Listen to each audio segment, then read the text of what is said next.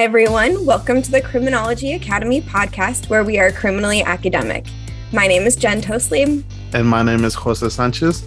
And today we have Professor Wayne Osgood on the podcast to talk with us about his career as a criminologist, his work on delinquency, and his thoughts about the field. Great to be here. Yeah, thanks, Wayne. So, just a quick introduction for Wayne. He's a criminologist, spent the largest share of his career at Pennsylvania State University, University Park, which he joined in 1996 and retired from in 2016. His research has focused on peers and delinquency, time use and offending, crime and the life course, and evaluating programs to prevent and reduce delinquency. From 2012 through 2017, he served as the lead editor of the journal Criminology. And just last month, he received the American Society of Criminology's top award for research in criminology, Edwin Sutherland Award. So thank you again, Wayne, for joining us we just talked about how you heard this for a, a full week, but congratulations again. Well, thanks so much. It was an honor I never expected and really enjoyed. And thanks for asking me to be on the podcast with you. Yeah, thanks for joining us. So, for today's episode, we're going to start at the beginning of Wayne's career as a criminologist and ask him about really what got him into the field.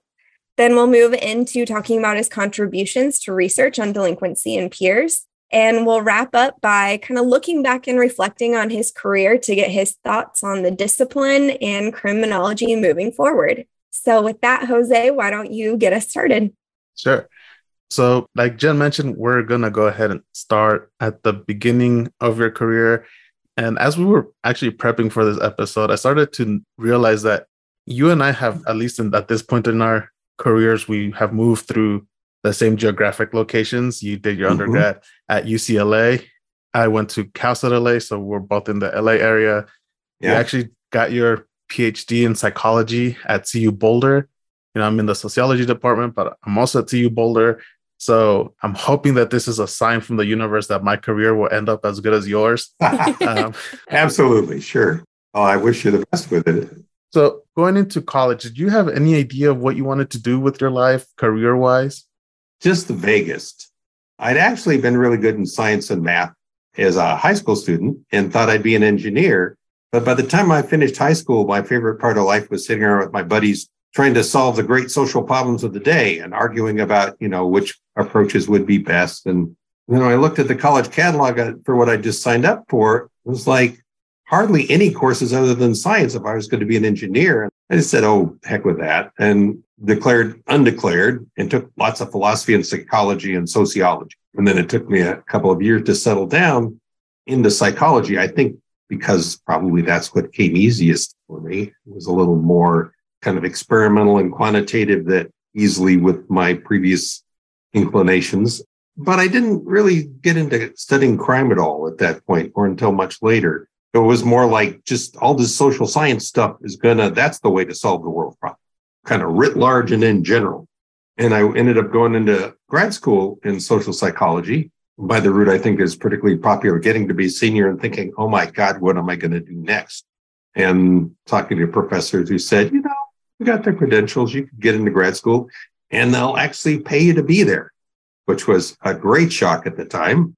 Anyway, in grad school, I was in psychology studying social psychology and really interested in pretty arcane abstract sort of topics that by the time I finished my degree, I couldn't remember why I thought they were supposed to be interesting. Because whenever I talked to anybody else about them, they sounded boring come out of my own mouth. You know, the abstractions about the way people think about other people and how that's supposed to influence their own behavior. And it was a long ways from those social problems that struck me as interesting when I started. So I went and finished the degree, but the job market was pretty bad at that point. It was my timing was, you know, I'm about a third of the way through the baby boom, timing my birth wise. And so I finished my PhD right about the point that colleges and universities were realizing that they were about to have smaller and smaller, you know, incoming cohorts. There weren't the great job prospects. What am I going to do? And fortunately, uh, Del Elliott's research group had lots going on at that point. They were about to launch the National Youth Survey, and I landed a job with them Frank Dunford, not a name everybody knows, but a great guy, hired me to be a research associate with the National Evaluation of Juvenile Diversion Programs. And I was just so hungry for a chance to use the skills I had on something that was a problem that would make sense and I could explain it to my mother and my friends, that that sounded pretty darn good. And it, you know, it was a full-time job. I was traveling around the country visiting sites these programs were implemented. I was learning a lot about the justice system by going in and trying to talk.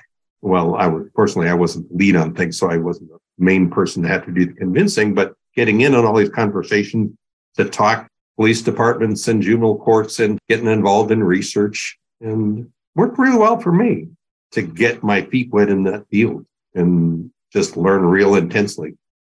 So it sounds kind of like trial and error in a way, getting into criminology as a discipline, yep. landing yep. the right position to really spike those interests that you had originally. Exactly. Right. And it was a kind of situation. And I think a lot of research jobs are like this, that it could have been just a job, you know, go here and do that, you know, write up these reports, do these data analyses. But I was eager enough to want to kind of make my mark and get good at this and learn. I felt pretty much an outsider to criminology at that point because I was. I mean, I didn't really much about it. I had pretty good generic skills for social science, you know, conducting surveys and all that kind of stuff.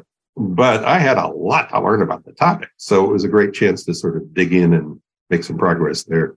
Kind of building off of that, you know, early on in your career, it looks like you moved around quite a bit. You know, you just mm-hmm. mentioned working at the Institute of Behavioral Science with Del Elliott, who we've had on the podcast on an episode.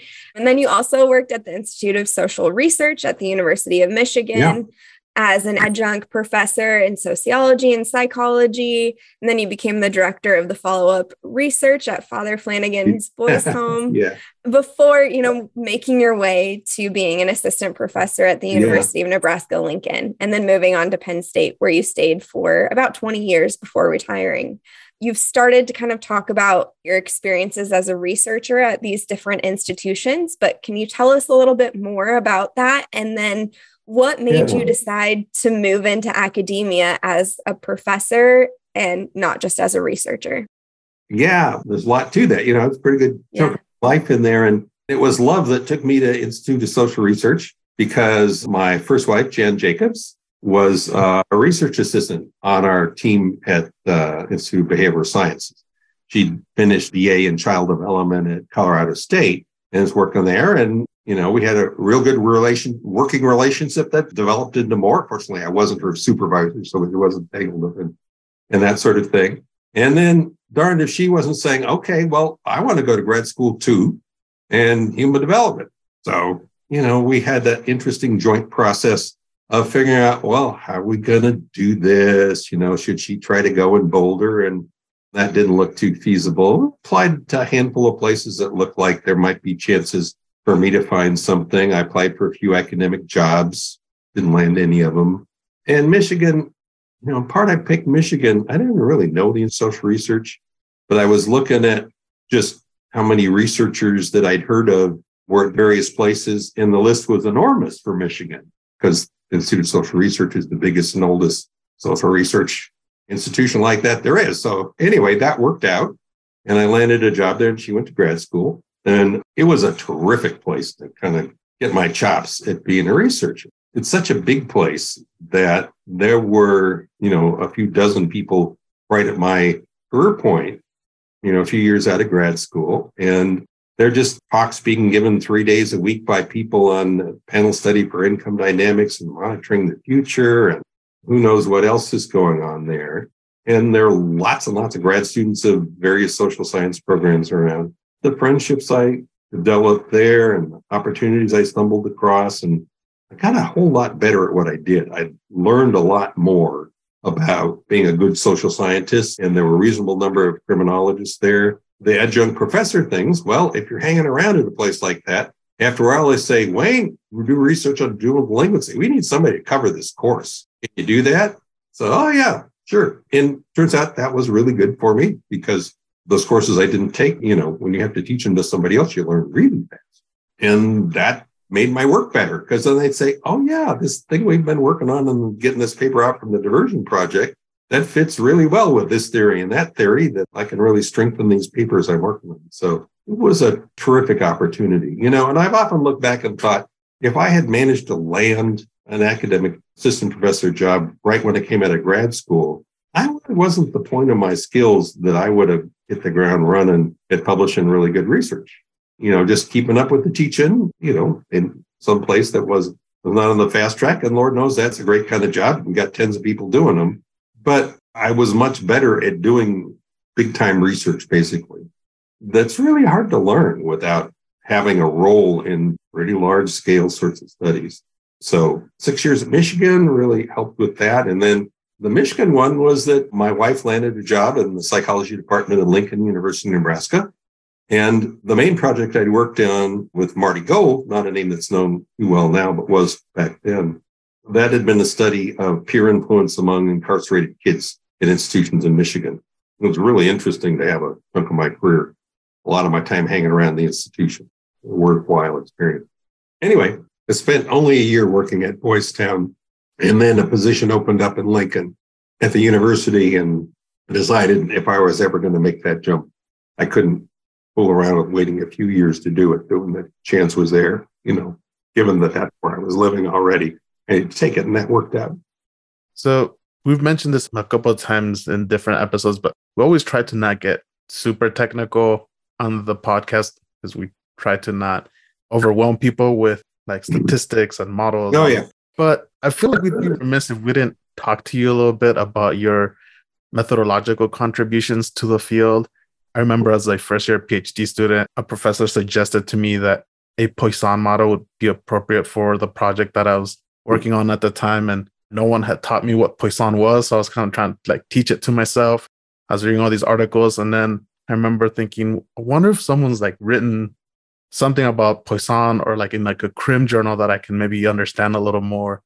And lo and behold, there's like this Wayne Osgood article on using Poisson regression in criminology. But you've also written papers on item response theory and multi-level modeling. And we don't need to get into the weeds of what all those things are necessarily. What I do want to ask about is sometimes I feel like criminology can get a little behind on some of the methods that maybe other disciplines have been using for a while. Like it seems like structure equation modeling is like the new darling in criminology right now. But and I'm sure you know this, psychologists have been using that for quite some time now. What exactly inspired you to maybe write these more methodological pieces for criminology? Yeah, interesting question. It differs across the pieces. Uh, what particular thing prompted me in each case, but in general, I was kind of like doing it. I was like teaching methods because people often come to feeling so intimidated. And it's often presented in a way that feels like, oh, you outsiders are never going to get this. It's not that hard to just step back, say it in a simple way. Don't use technical language if you don't have to. And you can really get the point across. And none of these papers were breaking new ground about the methods except in, you know, maybe here's a way to use it that would be useful. With the Poisson regression, there was a big kind of movement that had been going on for a while toward more and more these nonlinear models like Poisson and logistic and multinomial and all this stuff. And I had a research project, you know, that some collaborators got me in on that had delinquency rate data in small populations in small areas. And the data were just really so far from the assumptions of the usual methods that everything just looked nuts. It was just incredibly noisy. And it was obvious that in the smallest areas, the data were so imprecise that putting them through regular models was just meaningless. And I'd read about Poisson models and I thought, oh, I guess I ought to try it because it sounds like that would be a better fit. And I did. And everything, you know, it just worked a lot better. And I don't really do much aggregate analysis. So I had this funny experience of going to my friends that do, George Bridges and Bob Crutchfield and Bob Bursik, and saying, What should I cite for this?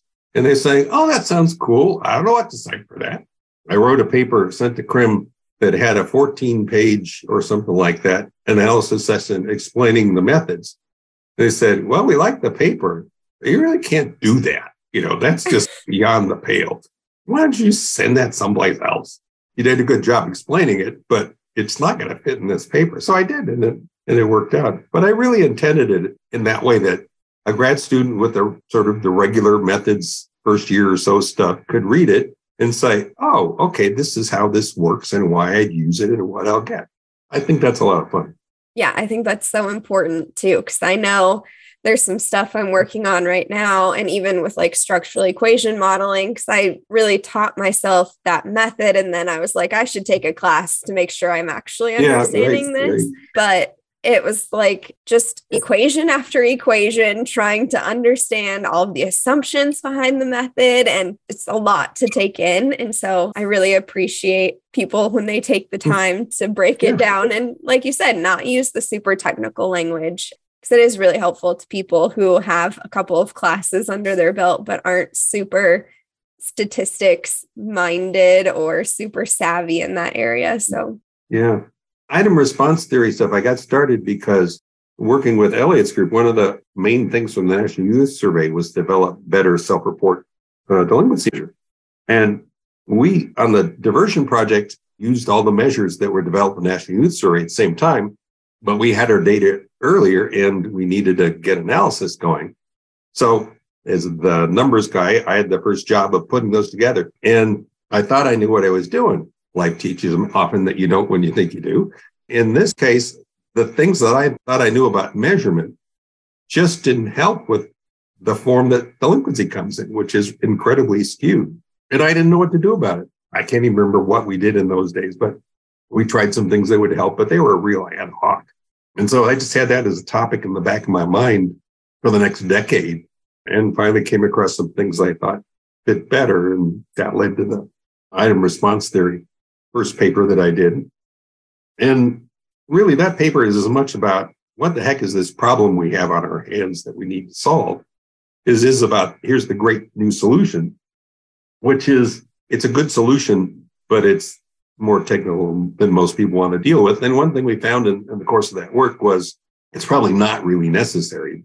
But I think it, you know, the whole process was helpful in, in laying out what you do need for something to be useful and what apparent solutions only make things worse. And there are plenty of those. All right. So, speaking of contributions, one of the things that you are well known for is your work on unstructured socialization and delinquency.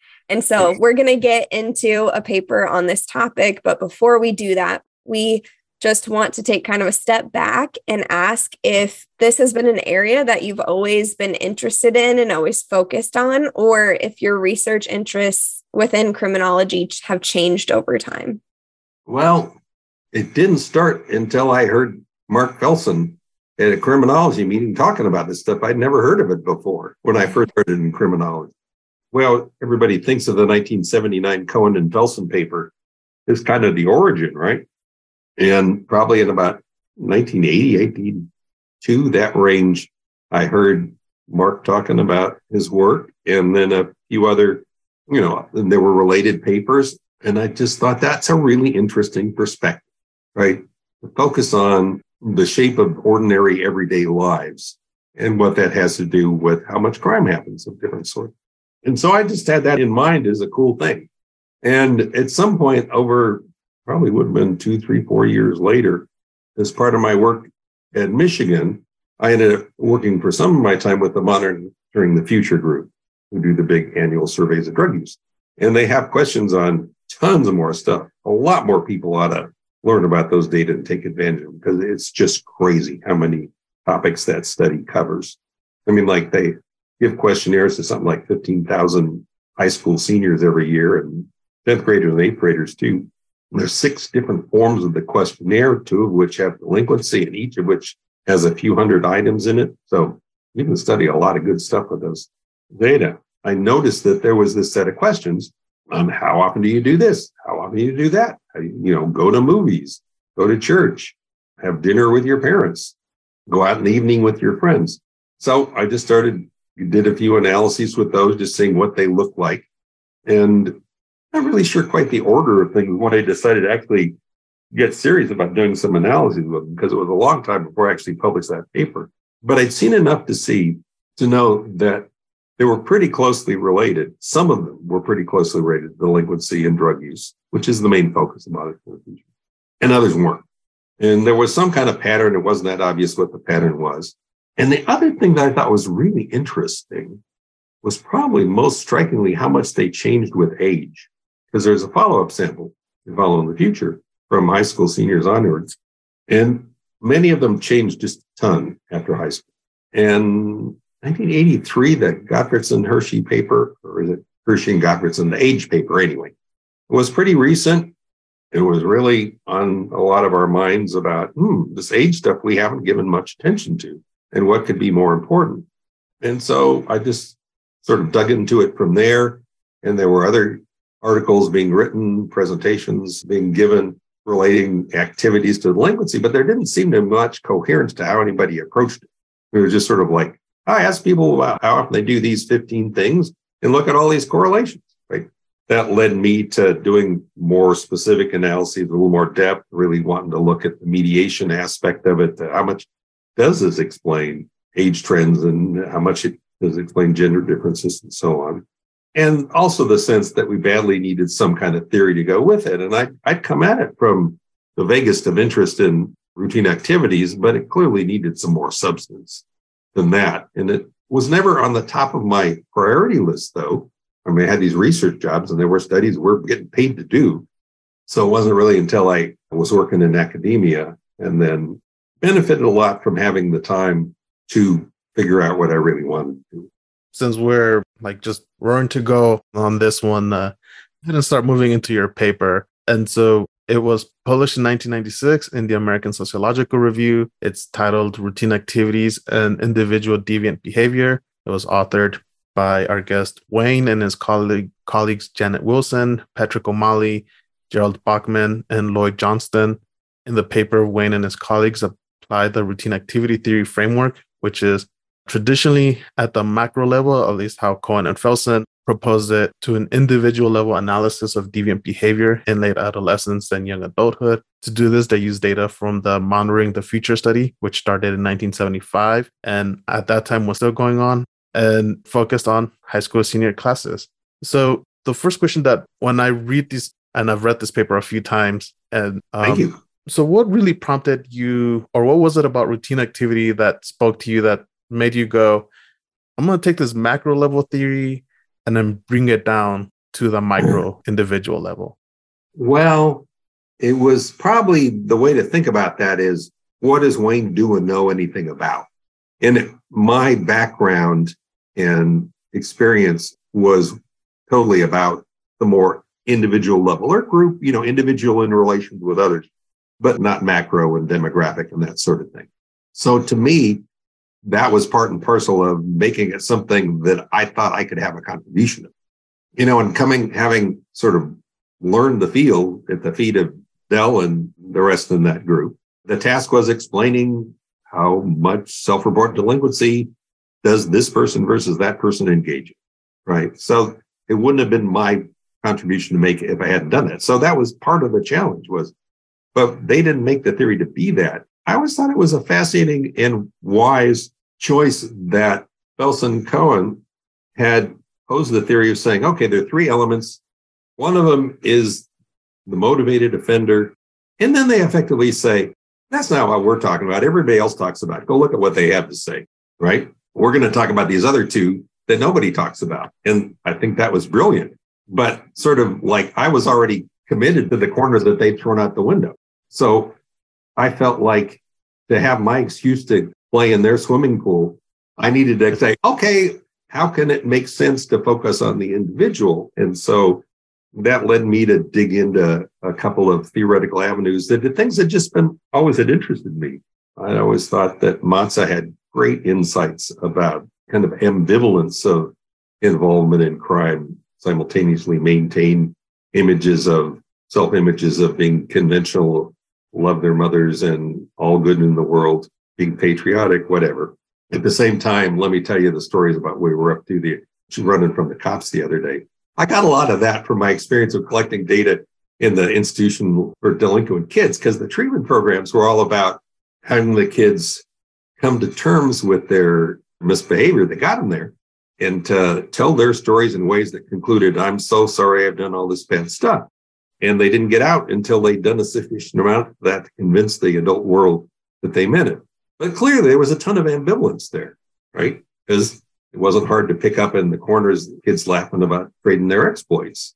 Both things go on. So anyway, that was part of it. And, the, and I really, the, the notion of situational motivation, I just thought was a really cool one. It was from a real nice paper by Piliavin and Briar. By the way, Irv Piliavin was in social work at Wisconsin and isn't too well known in the field these days, but really was an incredibly smart guy. And we don't think of people in social work as being in criminology, but there's always been a real strong strain of concern about crime in, in social work programs. And Irv was just a really interesting guy, a real mentor to Ross Matsueda, you know, several other people in the field anyway. So it was fun to sort of point in his direction for the situation motivation. And I think that situational motivation idea just fits real well with all the rational choice sort of notions that when you look for motivation, partly you got to look, okay, what's going on in this situation? Make anybody think of, oh, well, maybe I'll break the law here because I could do this or that. Yeah. So speaking of that, and you just touched on this a little bit, but we are hoping you can get into it a little bit more. In our episode with Del, we really mm. discussed mm. theoretical assumptions or, you know, the foundations that theories are built on that typically dictate how the theory will handle, for example, as you just said, motivation. So, like in control theories, they really assume that the motivation to commit crime is natural or inherent. And therefore, yeah. they're asking this question of why don't people commit crime instead of why do they? Cohen and Felson's routine activity theory falls under this camp. And therefore, they really don't talk about motivation a whole lot other than just stating that motivated offenders are abound, they're everywhere, and yeah. brought forward this idea that you just mentioned of situational motivation. And so, can oh, you explain a little bit more about what situational motivation is and discuss how it fits within these theoretical assumptions? Well, that's a great question. So, situational motivation is basically a notion that a hefty component of the motivation for a delinquent act comes from the situation. And the person wouldn't have that motivation unless they were in that situation. And as I pose my theory, I didn't take a strong position, but sort of weak position about it could affect darn near everybody. Certainly, if it's like armed robbery, there isn't that big a group is going to be tempted by the opportunity. But for kind of mundane delinquent stuff, it's probably pretty darn big who might be tempted by getting in on the fight with one set of friends against another, or shoplifting or vandalizing or smoking pot or whatever. You know, it'll lead you to look at what is in this situation. And then within my theory, I tied to, well, situations that involve being with other kids are more likely to have that because often what um, positive reward there is to get out of a delinquent act is basically those stories to tell with your friends that other people will laugh and pat you on the back and say, it wasn't that cool. And they could also have the tangible things of somebody watching the see that no one's coming and all that sort of stuff. So now, in a sense, situational motivation isn't enough. You know, that you would need something about, well, why is the person susceptible to this temptation? It really is an image of temptation, of crime comes from the temptation of being there where something's appealing. And I've sometimes thought this is a little silly, but I think there's something to it that sometimes criminologists in thinking about why do people do things that are against the rules they're not supposed to do spend too much time thinking about you know all the junk in the tv shows about you know the born killers and all that and too little time thinking about siblings in the back seat on a long car trip. You know every set of parents is driven crazy because like leave your brother alone leave your sister alone just knock it off you've got a long ways to go the kids can't do it right it's like okay put a space between you, you know, get find some distraction. But it can be very tempting to do pretty pointless things that you're not supposed to do. And that happens to all of us. That's not the same as every crime, but I wonder how much misbehavior crime has those elements in it and we don't really give them attention. That's kind of off on one edge of situational motivation, I think. Well, I think we need to make a Netflix documentary about this you know, to start combating all the serial killer stuff. Because that's what people worry about on road trips is like, oh, don't pick up the hitchhiker. But what have you seen a hitchhiker in the last 30 or 40 years? Not much. Um, I have to tell you, when I got to Boulder in 1971, it was a standard mode of transportation there for a year or two. Broadway be lined with people like their thumbs out wanting to ride to campus or to the. Wow. Yeah, you don't see that anymore. Nope. Didn't last too long, actually. And I think crime had a lot to do with it. There started to being this person, that person really did get hurt by some predator. You know, the odds were really low, but that's still dangerous, even if you're low. So, another argument that you made in this paper that we thought was interesting was that we actually should move away from Felson's adoption of Hirschi's social bonds for routine activity theory. Instead, you propose that we use Gibbs' concept of oh, yeah. social control to define guardians and handlers. First, can you tell us what we mean by guardians and handlers, and then tell us yeah. why you preferred Gibbs over Hirschi? Well, that wasn't all that wholesale and embrace of social control by Felson.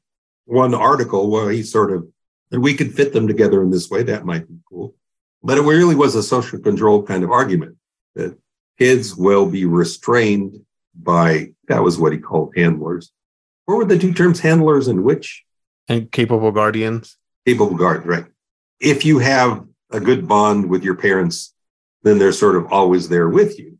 It's just a very social control thing. And for my way of thinking, you know, that was nice enough, but what did it have to do with routine activity theory?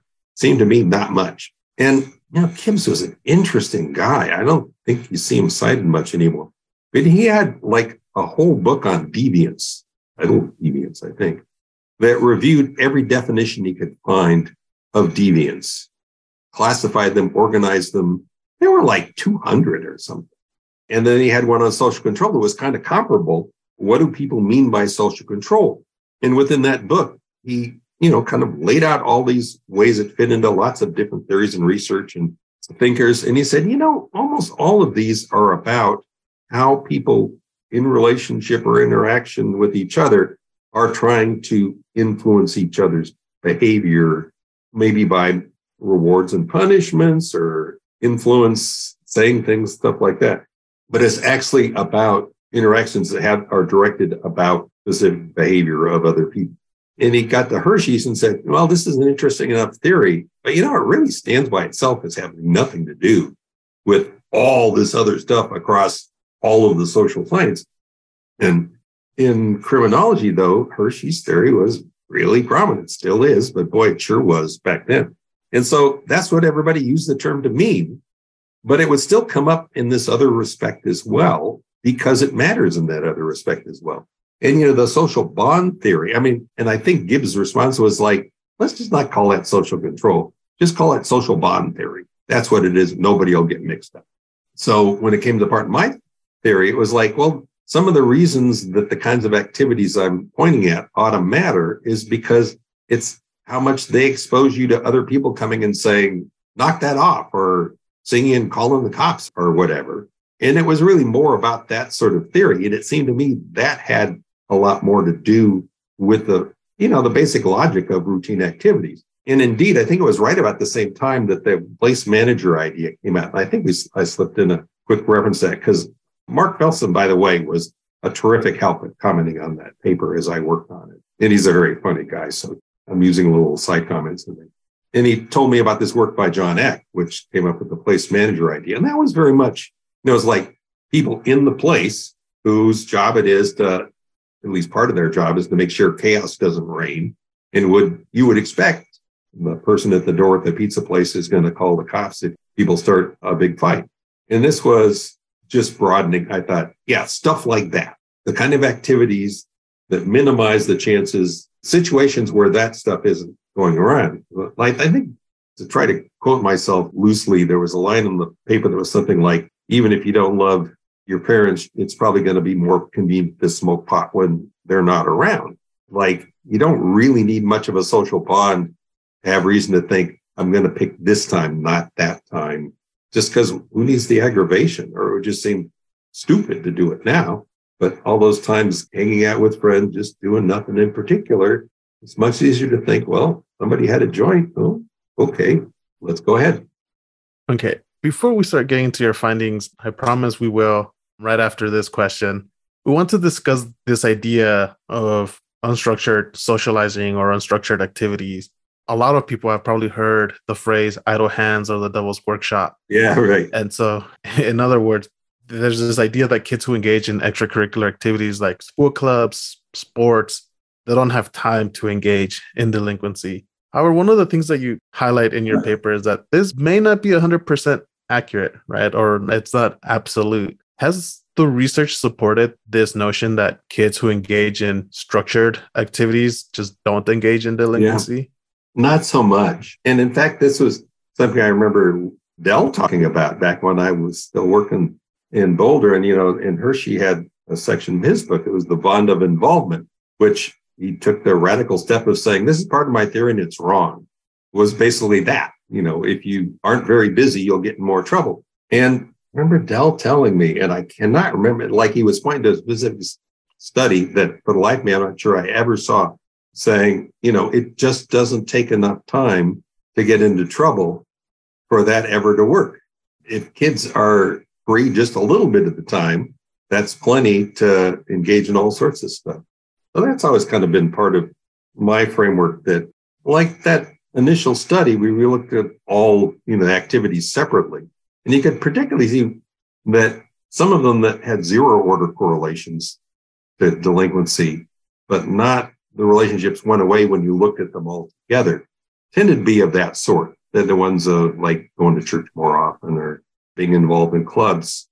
Those relationships really are weak and inconsistent and really more accounted for when by just a little bit of correlation with the other ones that do matter, which is really how much time you're doing nothing with other people. Yeah. One of our professors, Kyle Thomas, whenever yeah. he teaches theory, he's always like, crime takes no time. What do you mean? Like, it's not like it's that hard. You just need a small amount of time. Right. All right. Can you then walk us through your findings in this paper regarding okay. Uh, unstructured activities and engagement in delinquency? Sure. Best I can remember anyway. There are a few things trying to do with in the paper. One was to pin down, well, first, there was some relationship of activities, and that it was this particular set of activities, not others. So the main analyses first were at that level of the list of however many items we had, which was, I don't know, 15 or something in that ballpark, and showing that the relationships were pretty darn consistent. And we had several different deviant behaviors, call them the, for drinking, delinquency, pot use, dangerous driving, which was sort of a, like getting in accidents driving and so on. And the activities that we classified as unstructured socializing were related almost all the time and other ones were just very sporadically and not in a way that give you much faith. I sort of like doing analyses in that way where you have sort of some internal replication going on. So rather than leaving it to other people to find out which of your findings don't really have much consistency to them, you show the world yourself to start with. Yeah, these things look kind of iffy and those look more robust.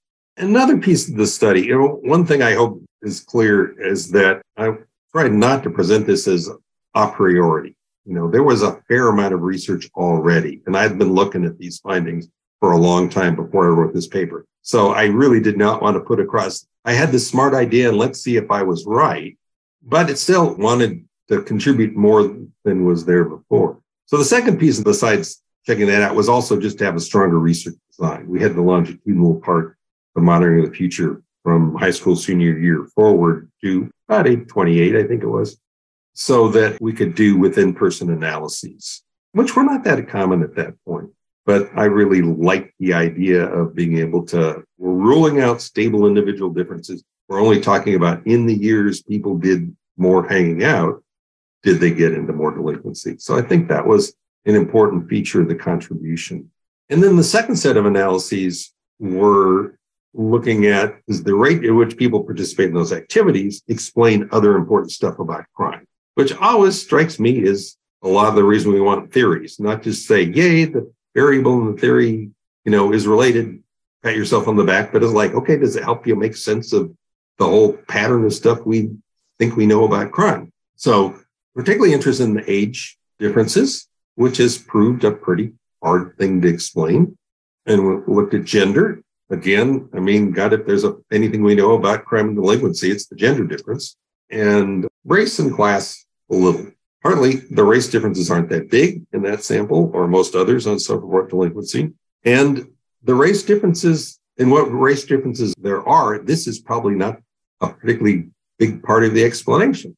If anything, you know, other research has come later, and we saw it in that original data was, if anything, white and a little bit wealthier kids do more running around. You know, they have the resources to do it. They're more likely to have cars and money and so on. This isn't a theory of everything, and probably it's not going to be the one that explains that. But uh, it did account for a pretty good chunk of the age differences and the gender differences. So, okay, we want to spend the last bit of time that we have left uh, asking you to reflect back on your career a little bit and on the field. And you know, we've talked to you about your. I mean, we just finished talking about your 1996 piece, which is, in our opinion, a must-read. Do you have any other accomplishments that you are most proud of, either as a researcher or as a professor? Yeah, it is very satisfying to have some papers that get a real good response. And I try to remember how much that meant to me. You know, what people who I respected said, that's good stuff. So that kind of led me to feel like, you know, once I'd gotten some accomplishment there, I knew I, I did this. It, that was good. And, you know, writing more papers is good. I like doing that and having continuing that. But really, I was in the long run more interested in helping my students get to that point themselves, to have that first success, to get the skills they need to really accomplish things. So that's probably the thing I'm most proud of. And, you know, we have real good grad students at Penn State. I had a, just a couple of few students at Nebraska and really enjoyed working with them. But at Penn State, there are more students and they're in a program that was really had the resources to help them get ahead. So probably my favorite thing, and I put it in my little bio thing for the Sutherland Award, was that a whole bunch of my students have won the Gene Carte Paper Award and a couple of one other kind of dissertation awards. And then just that they they all do well, right? Many are in good criminology programs. Some of them are in totally different sorts of things and have done well in research institutes or state agencies or more teaching oriented schools. That's great too. But the whole business of being a mentor and getting to know people well and being an important part of their lives and having them end up feeling like you're on their side and that they can do this and come out with a career. That's my favorite part of things, really. And the other one I point to is probably being an editor. I really like being an editor. It's the sort of job that when I'm done, I was really glad to be done too, because it's a lot of work that's just relentless and keeps going. But Charles Tittle had, was editor, I don't know, 10 years before us or whatever, but I had been real active in reviewing for him and knew him pretty well from the meetings and all. Came up and said something to me, which I sort of already knew, but a whole lot when he said it, which was the most important part of the job is what you do for the papers you reject. And most of them are going to be published someplace. And the field will be so much better if they get good feedback along the way. And the, the researchers, the authors are going to be better if they get kind of feedback that really helps improve their skills and is encouraging, not discouraging, and so on. And I love that image of the journal publication process, reviews and acceptances and rejections is not really about that journal, is about peer review is this massive help, self-help thing that we're all doing to turn the field into a better field as it goes along.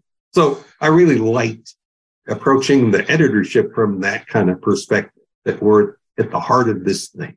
I enjoyed it a bunch from that. I mean, it was wild being in sort of in the middle of, well, I never heard of this stuff, where did this come from? Learning about something that in a few years turns out to be a neat new thing that a lot of people pick up. It's just cool.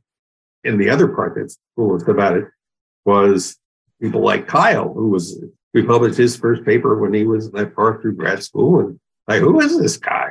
Well, he did really good work, and I got you know know him from early in the queue. And occasionally, you know, there'd be assistant professors that were just doing such a good job at reviewing. We think, well, let's put them on the editorial board. They'll do their career a lot of good at this point, and they're doing that much work. We don't why pick famous person X, put them on the editorial board. Yeah, they got all the credit and not the time. So anyway, so that was a really a cool experience. Absolutely. And just, I mean, it sounds like editors really have this ability to kind of shape, you know, the discipline and what are is kind of, you know, the up and coming things and what's interesting. Yeah. So, yeah. You know, it's funny. There's a sense in which you have a lot less control than you think. I've read multiple people well known in various fields saying they came into the job thinking they're really going to shape the field in the sense of they'll publish a lot more of this kind of work they think is great and not that kind of work that they think is boring.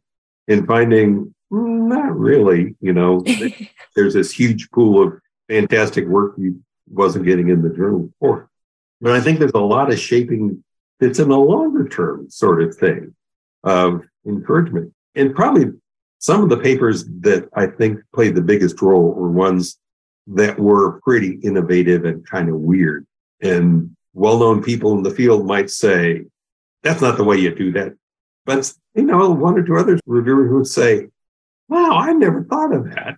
And you think, well, it's better for the field, even if this isn't in its final form. And, you know, just to kind of put it out there for a lot of, you know, innovation is cool. So, related to that question, we want to know what do you consider to be like the greatest lesson that you've learned throughout your career? Oh, wow. Probably that it's worth taking the time to do the best job you can do on what you're working on. I mean, which is not to say you still have to deal with the realities of life. Nobody's going to give you tenure for that paper that will be the best paper in the world when you write it 10 years from now. But taking the time to do work that you feel is really worthwhile, and do a really good job on it, is the way you do the work that other people notice and that makes a difference. Not every paper is going to be that substantial. Some papers do need to get written that aren't that ambitious, but everybody knows there's a trend in the field for, for people to publish a seemingly weekly basis sometimes. And well, I never did anything that was worth a darn. That I was, it didn't take me a lot more time than that. And I'm sure there are people smarter than me out there, but I don't think that much smarter that they can produce that much good work in, in that kind of quantity. So yeah, probably that. Yeah. I mean, it takes me two weeks to just even get an outline together for a paper and making well, sure that I've that, read what I need to read. Right. Right. You know, and that's the stage where, in a sense, you're doing the biggest thinking. Hopefully, if you get the outline sorted out really well, then the rest of it's going to be smoother. So you wrote this chapter, and I know Jen loves this chapter, that you put in the title that we should build criminology by stealing from our friends. We want to start asking you about your thoughts on the state of the field of criminology and whether you think we've been doing this effectively and kind of where we currently stand and get your thoughts on that. Yeah, that was a fun paper. I actually did that for a session on integration. Thornberry or somebody put together at ASC in San Diego way back. And I'd written the thing and I thought, okay, that was kind of fun. What am I going to do with it? I can't remember who suggested, but with the idea of having it in the criminologist was where it appeared in the first place. Because it's really just kind of an admonition to each other. It'll be cool if you know, you're not the criminologist, but you're good at something else too. So you can bring us what they know. And you can also tell them about what we know. I really do believe that as strongly as ever. And it's actually a little bit unhealthy if you only know what criminologists know about whatever your topic is, because it can be a pretty funny little slice of whatever that field might be. And geez, there's, it's hard to think of anything in the social sciences that doesn't have potential to be applied to understanding crime. So it's hard to know what specific directions are going to be best. Probably the sneaky and simple answer is to say the ones I'm not going to think of because I haven't seen them lately, right? And I never really thought about them. But I see a lot going on with geographers that like macro level area oriented crime stuff is totally different than it was 10 or 15 years ago. Kind of reached a culmination, you know, with the Chicago study of, you know, this massive data collection really did a great job at integrating survey work and demographic information and crime rates. But now there's all that stuff about integrating stuff at multiple geographic scales and bringing big data stuff into the picture that seems you know, really interesting and has a lot of potential. You know, a lot of my work in the last decade is particularly network based about kids' friendship networks. I think there's a lot of room still to interesting things to be done with that now that kind of gotten pretty good at working with network data. Like virtually all of that work is asking kids who the friends are. And then that's the network. And everything about the network is who are your friends. But people have a lot of different relationships with each other. And there's a little bit of work that gets into other kinds of relationships, like who do you ask for advice? Who do you dislike? Who bullies whom? Things like that. I think a lot, there's a lot of neat stuff that can be done with networks in those ways. Networks that have nothing to do with links between people, like the neat stuff Corina Graif here is good at this intersection of things like commuting networks with crime rates. You know, what neighborhoods are people coming from and going to throughout the day. And, you know, gives you just such a wildly different view of what spatial stuff matters for crime. I do think we particularly need people to actually get good at stuff in other fields, good enough to work with really good collaborators in those fields. It isn't like you need to be so good that you don't necessarily need to quite reach the Rob Sampson level of publishing in the very best journals of fields that, huh, who knows, you know about that sort of stuff. But if you're at the level of you just read a paper or two in this other field, and so you can bring in some nice ideas, that's great. But if you're going to do big, complicated work, you probably actually need to know it more deeply and even better if you have collaborators that's their whole thing. And you can actually talk to them and understand what they're doing if not do what they're doing. I think that's where you really get the payoff of doing work that we aren't quite imagining yet. Yeah i love this idea. In my work i try and be super interdisciplinary. I'm a sociologist. I have a background in psychology and so I really like trying to bridge these ideas and pull from other areas and public health and epidemiology. And so I know you're stealing from our friends piece there was on my comps list and I oh, used cool. it on my comps. And yeah, it's a really cool idea as far as how to go about integration. All right, those are like our core questions for you. Do you have anything else you'd like to mention or add before we wrap up? One little thing I'd just throw in is we criminologists have had this long run, ridiculous amount of luck. Our job market has been excellent since I stumbled into the field myself. And that I suppose that probably can't last forever, but it is a rare privilege that, you know, virtually everybody getting a PhD in our field can go on to a real good job that makes use of what they learned uh, whether it's a professor or a researcher or a planner at an agency or whatever. So that's just sort of a wonderful part of having picked this field. Absolutely. All right. Well, thank you so much, Wayne. It's been an absolute pleasure to have you on. You're writing a paper for your Sutherland Award, right? Yeah. There's papers for that. Do you know when that will be coming out? Well, in a deep sense, no, because yet exists in the form it has to go in. Be a few months. Okay. Sometime during the coming year. All right, cool. We'll keep an eye out for that. And if people want to reach out to you, ask you any questions, where can they get a hold of you? Is email best? Yeah, email would be best. If they just Google Penn State and look down the faculty list to get to the emeritus faculty, because I'm retired now, they'll find it there and that'd be great to hear from them. And thanks so much for asking me to do this. And I really appreciate the opportunity and I really appreciate you doing this for the field. Yeah, thank Absolutely. you. Absolutely. Thank you. Hey, thanks for listening. Don't forget to leave us a review on Apple Podcasts or iTunes, or let us know what you think of the episode by leaving us a comment on our website, thecriminologyacademy.com. You can also follow us on Twitter, Instagram, and Facebook at The Crim Academy. That's T H E C R I M a C A D E M Y. Or email us at thecrimacademy at gmail.com. See you next See you next time. time.